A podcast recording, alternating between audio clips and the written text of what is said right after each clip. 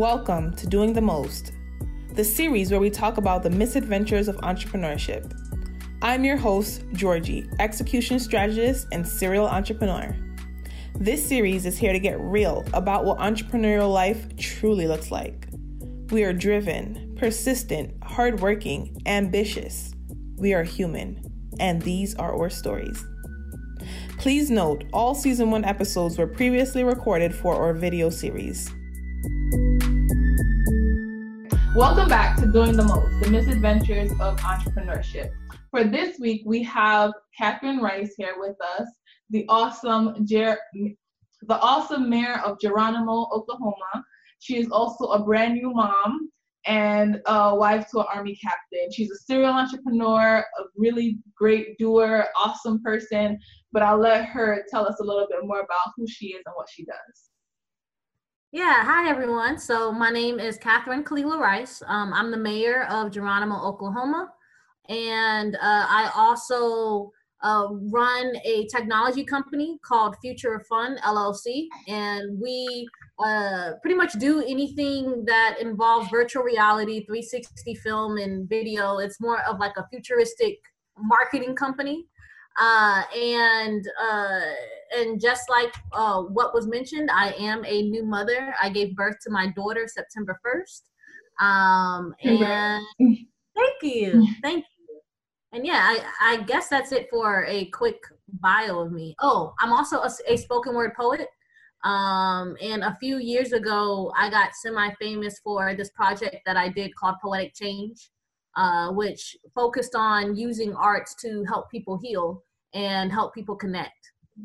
Nice, nice, awesome. So to dive right in, the topic that I want to talk about the most is your journey to becoming mayor, right? A lot of people might be watching this and like, wait, she's like super young. Um, she looks not like what we would think think of as a typical mayor, and you know, I'm really happy that now the, the the idea of what a mayor is supposed to look like has been shaken up so much. The idea of what a governor, presidents, like so many different roles have been shaken up.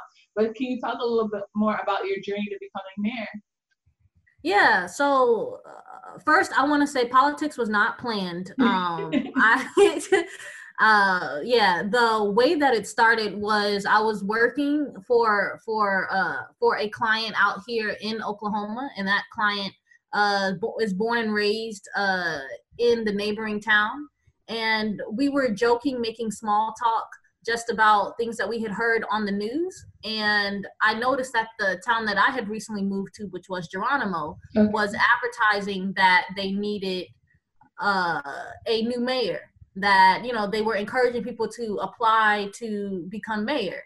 And uh, I thought that was interesting um, because where I'm from, uh, a larger city, so I am originally from Tampa, Florida, mm-hmm. um, and I've spent most of my adult life up in uh, Boston, um, New York, most of the Northeast region, and like the it, big cities.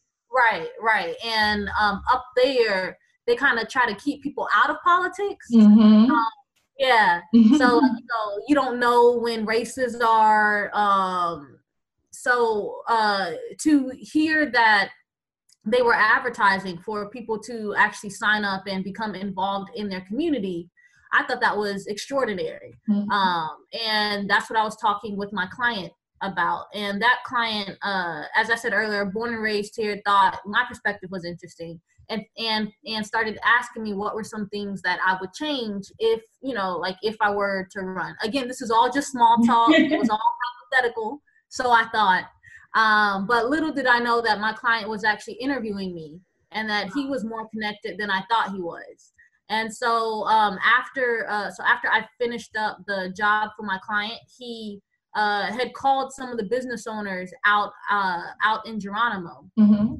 And was pretty much like, hey, um, you know, I uh, know this person who I think would be a really great fit. I'm gonna send her your way, and when she comes to you, try to convince her to run.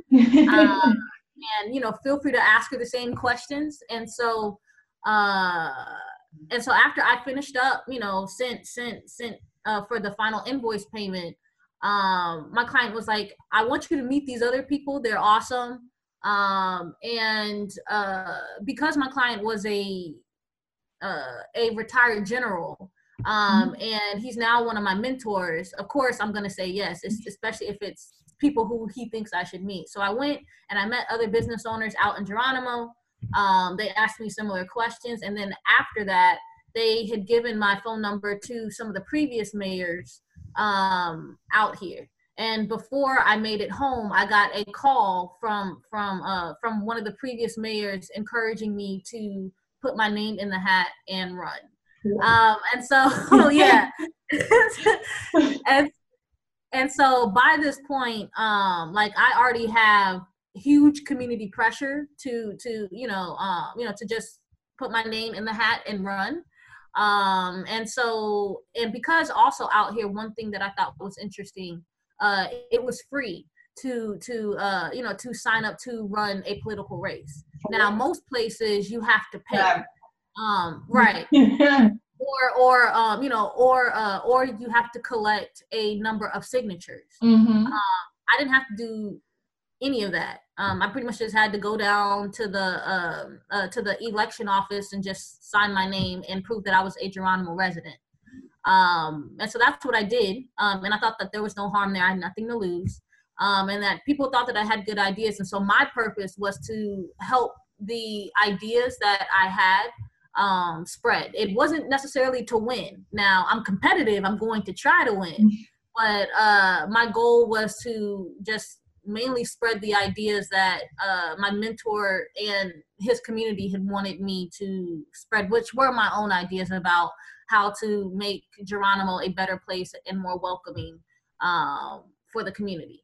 And yeah, so that's how I ended up running. And then because uh, previously I've I've uh, had some, uh, I guess, some campaign experience. Um, mm-hmm. Like I've worked on other campaigns. Uh, I've also uh, consulted for some campaigns, and I've been the communications director for uh, for some economic development companies.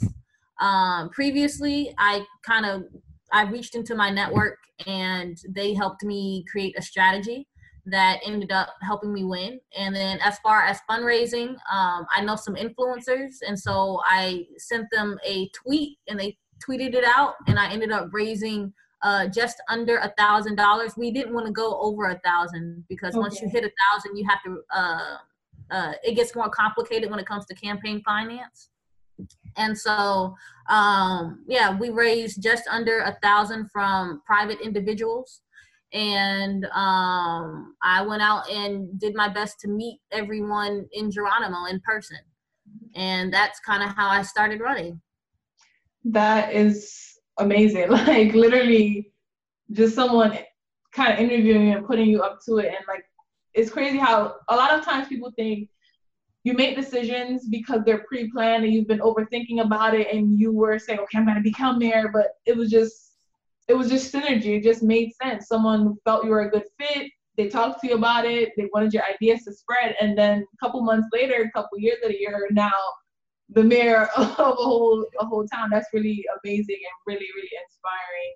Um, and it shows you the power of kind of your network and connections. And just when people see you're doing great things they'll just automatically kind of refer you for even more greatness and even more opportunity. Yes. Um, my next question dives into a little bit of you know your your personal life now. So you said you recently had um, a baby. So what is it like, kind of like balancing being mayor and mom? And you said you know your husband in the is in the army, so I'm pretty sure you know he has to go out, go away sometimes, different countries, overseas. So like, what is that balancing act or that synergy because i like to call it work life synergy but like what is that act what is that um what is that like for you yeah um it's difficult mm-hmm. but uh, it's a welcome challenge. Uh i'm very glad that um you know that i did have uh that i did have my child um you know uh so starting off i um for the what is it? For the majority of my pregnancy my husband was actually deployed.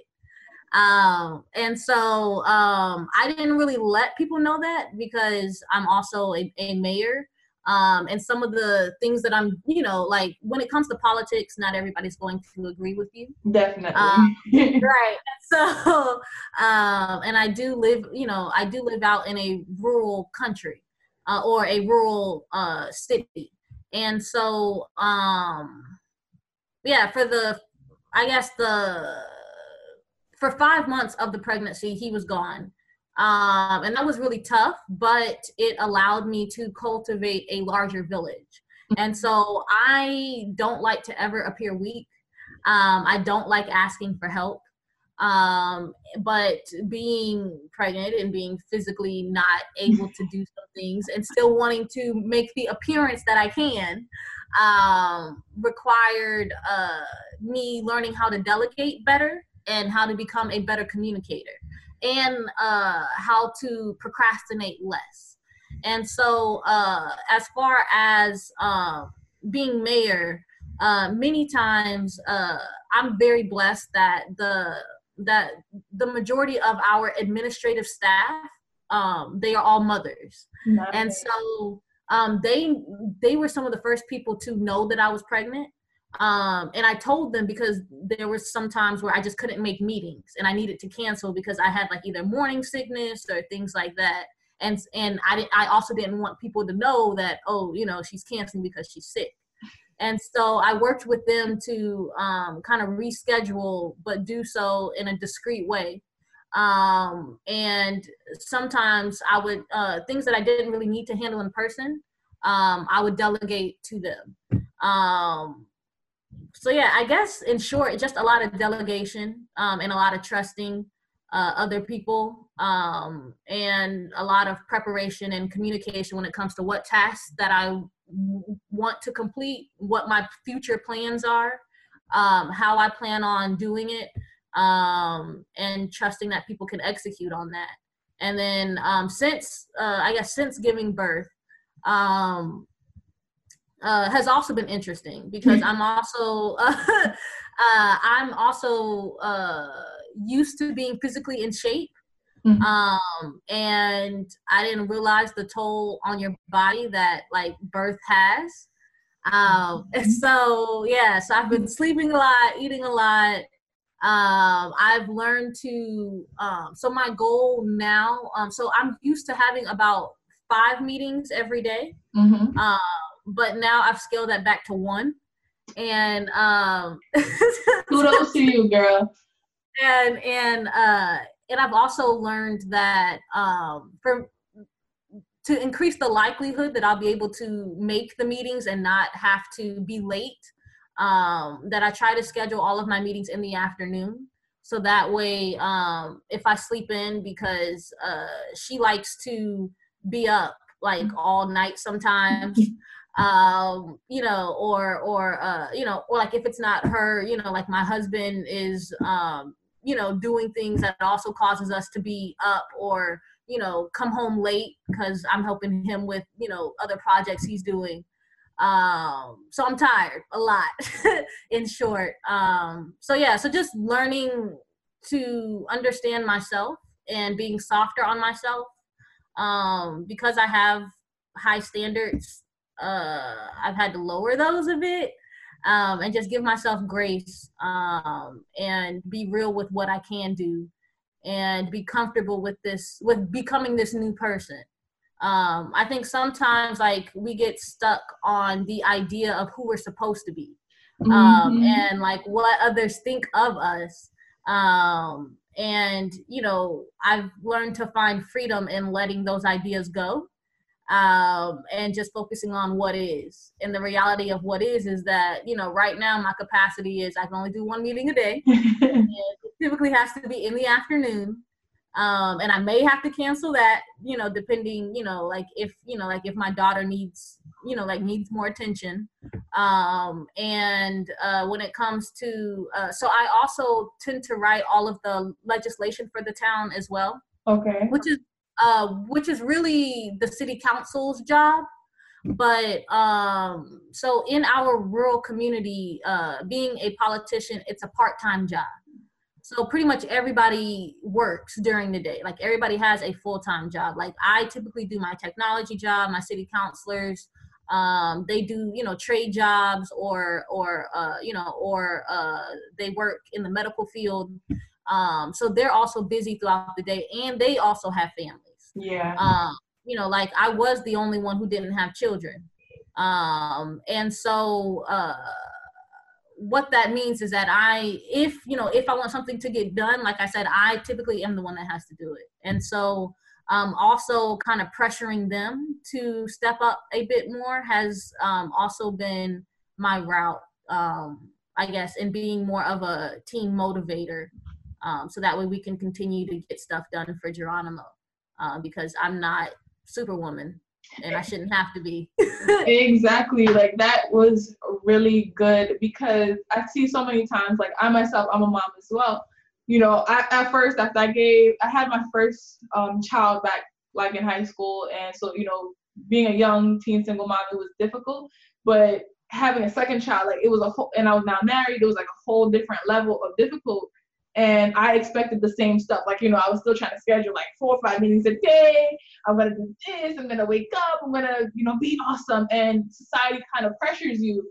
And I feel like, especially as like a black woman, the, the pressure is even there heavier because there's like a stereotype of we are like this has to be the superwoman. You have to kill the cat, kill the pig, then fry it, bring home the bacon, then fry it up too, and then wash the dishes after you do all that. And it's just like this whole stereotype around it. So I'm really glad that you know you're being ver- really verbal about you know taking a step back because it's not that you can't do everything that you want to do. It's just that you can't do it all at the same time right? right. And just respecting that that new that shift in your life and that balance. I'd like to now ask a question about your misadventure, your journey that you told me about from Boston to Florida.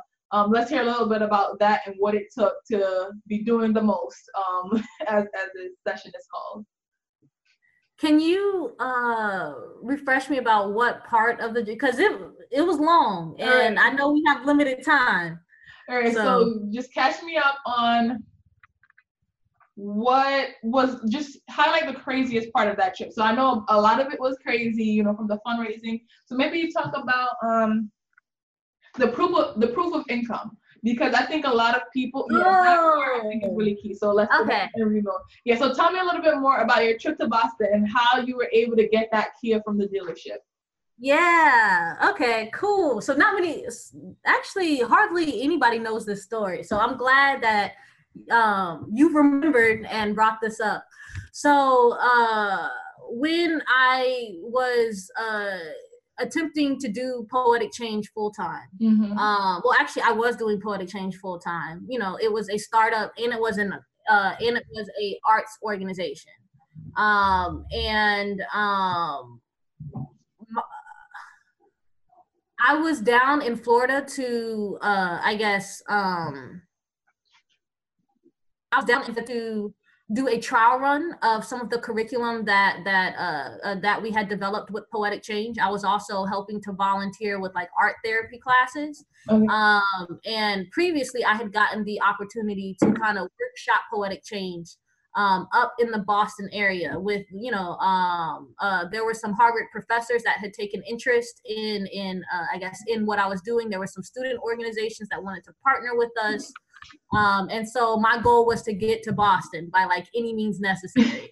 um, and I didn't, you know, I'm running like an arts organization that uh, is self-funded. You know, we didn't have any venture capital funding. We didn't have giant donor networks or anything like that. Um, and uh, so my goal was to get to Boston, but I didn't really have like the financial means um, nor did I have a car. and so, um, and so uh, what I ended up doing was was uh, uh, was I had gotten this uh, this contract to uh, to redo a website of a local restaurant, mm-hmm. um, and then I had also um, gotten this contract to do like IT support for for um, uh, uh, for this business on a short term basis. And then I got this third contract to um, do uh, like personal assistant side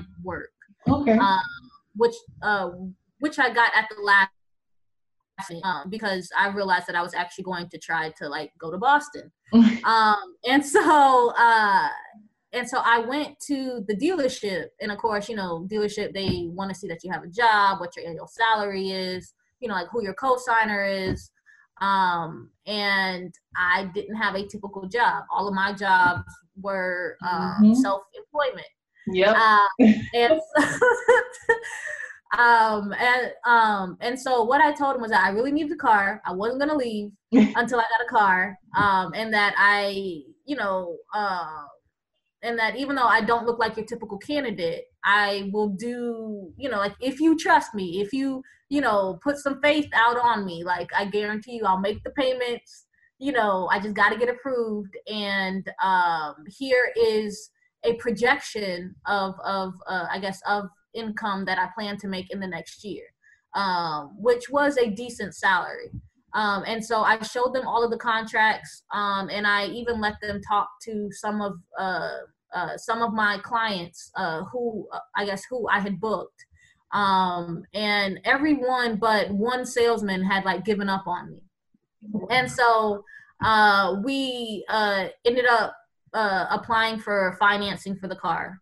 And um, I tried to have my husband, or he wasn't my husband at the time, but I tried to have, I guess, my future husband as my co-signer. And because he lived in another state and also was in the army, um, they didn't allow him as a co-signer. So, anyways, we kept trying, and um, based off of my word and the word of like the four clients that I had, and then also off of the projection, um, I somehow got approved. So um, I think that was a miracle in that self. And I named my car Miracle because of that. Because uh, normally you won't get approved without, you know, a, a job or, uh, well, I mean, I do have a job, but like a stereotypical job and proof of income.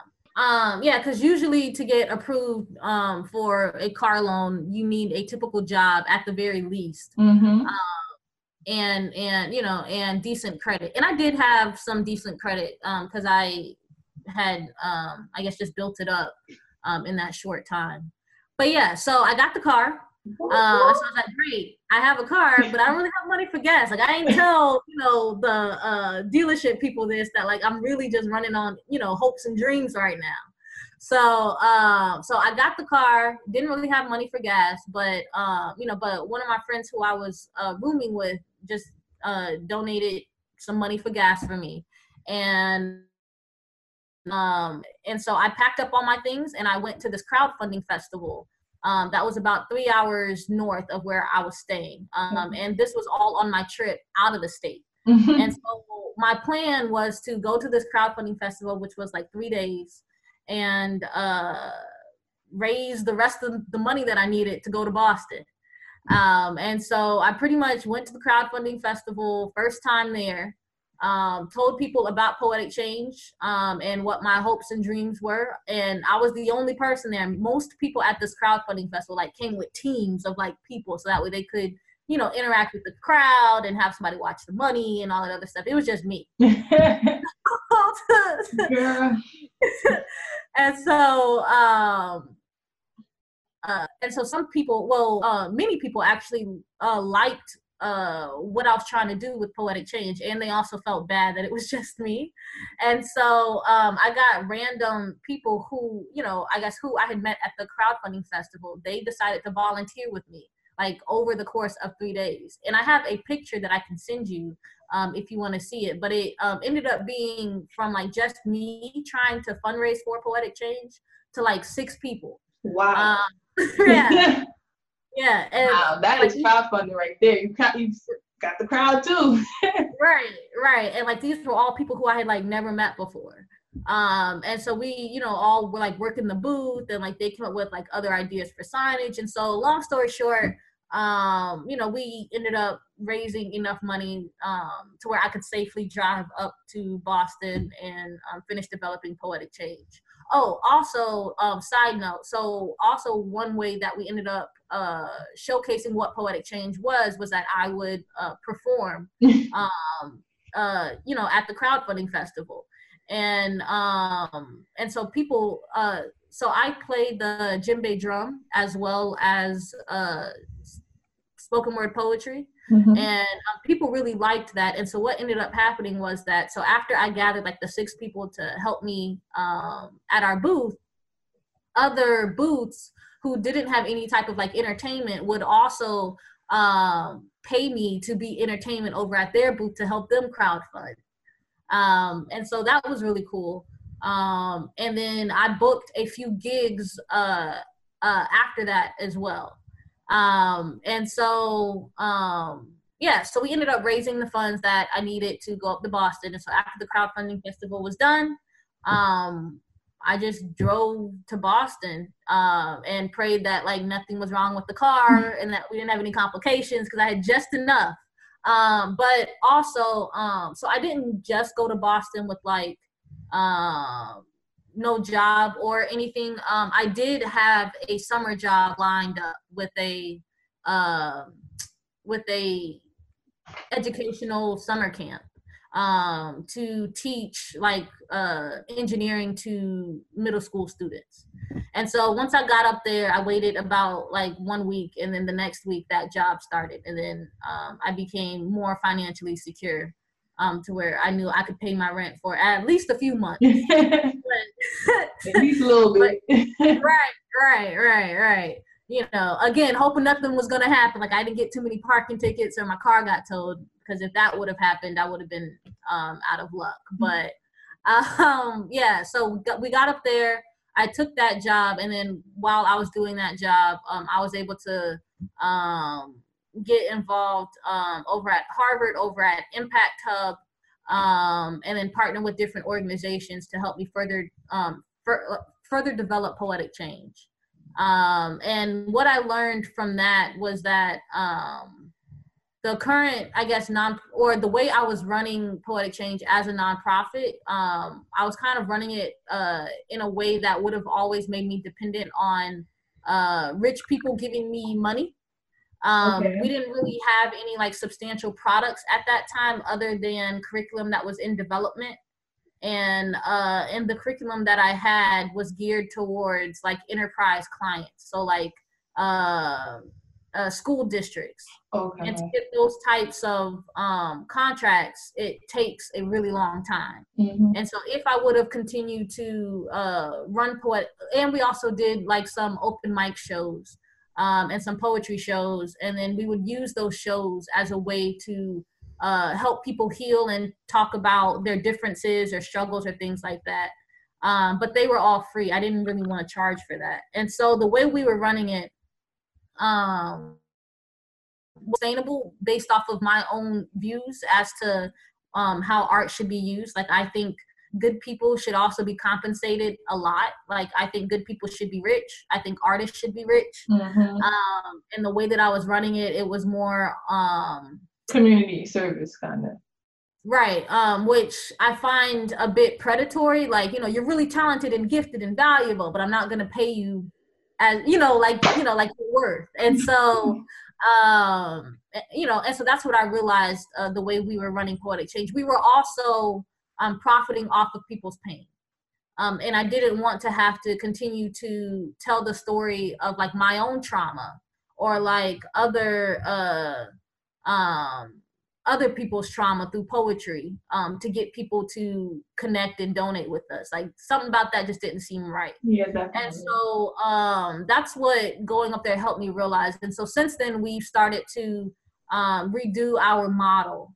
Um, we've um, you know we've i guess we've started to create um, new products that's focused on joy and happiness mm-hmm. and um, building a image of the world that we want to see as opposed to the opposite which is pointing out the problems that there are. You go. Um, and so that's what we've been working on. And then i've also been working on myself uh, by you know giving myself the power that um, I want, and then um, also the financial backing that I want. So that way we don't ever have to be swayed by 30 interest. Um, and then once I get to a more comfortable place, which will probably be in the next one to two years, um, we'll start poetic change back up again um, in a more sustainable way with a better model of uh, compensation.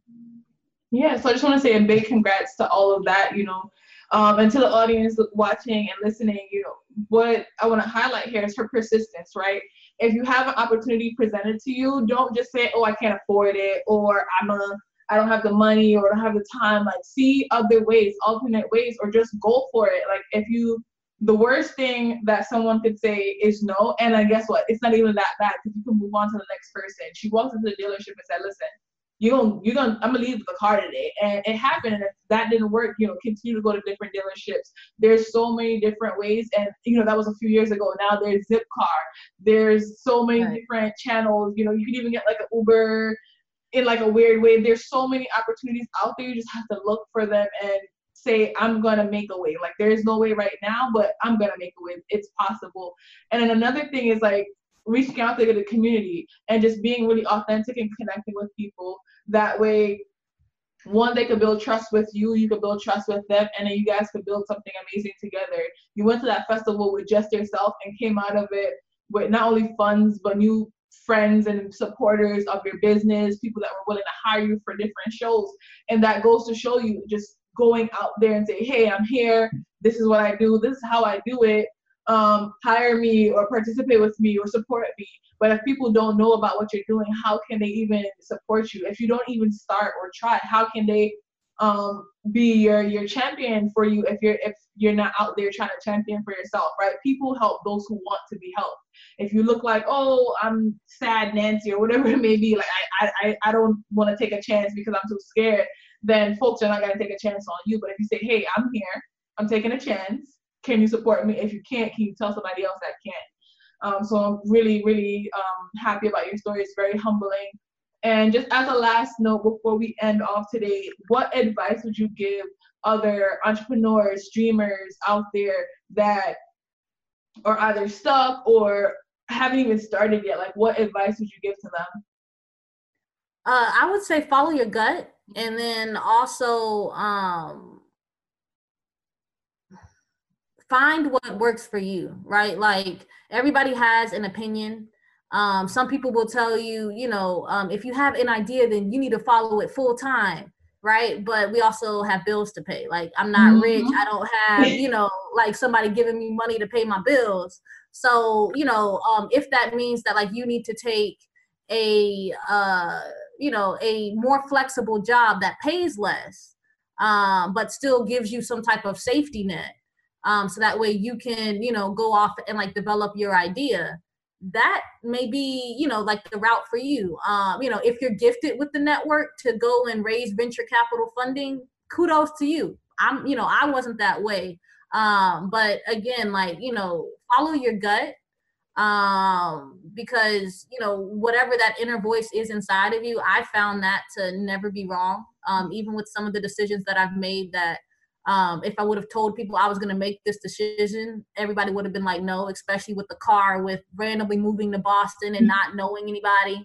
Um, you know, with going to a crowdfunding festival that's multiple days by myself with a new car, you know, like um, those decisions, if I would have told someone beforehand, everybody would have, would have tried to talk me out of. Um, but I felt deep down that I needed to do it. And um, all of those experiences have led to um, making me prepared for the jobs that I hold now, such as you know being mayor, such as running a successful technology company, um, you know, such as uh, being stable, um, you know, now with the family that mm-hmm. uh, you know uh, that I wouldn't trade for anything.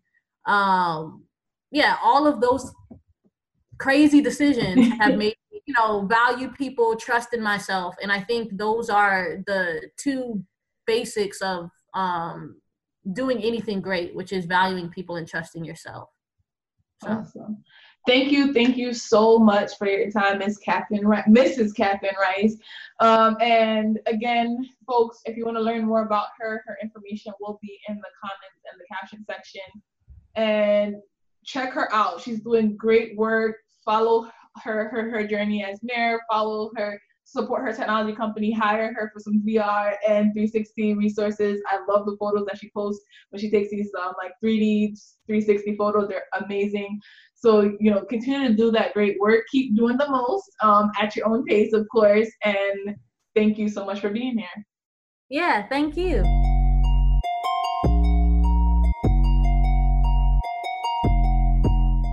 Thank you for tuning in to this week's episode of Doing the Most. Catch us here next week, same time, same place. If you can't wait, head on over to doingthemost.xyz to stay connected. Until next time, keep on doing.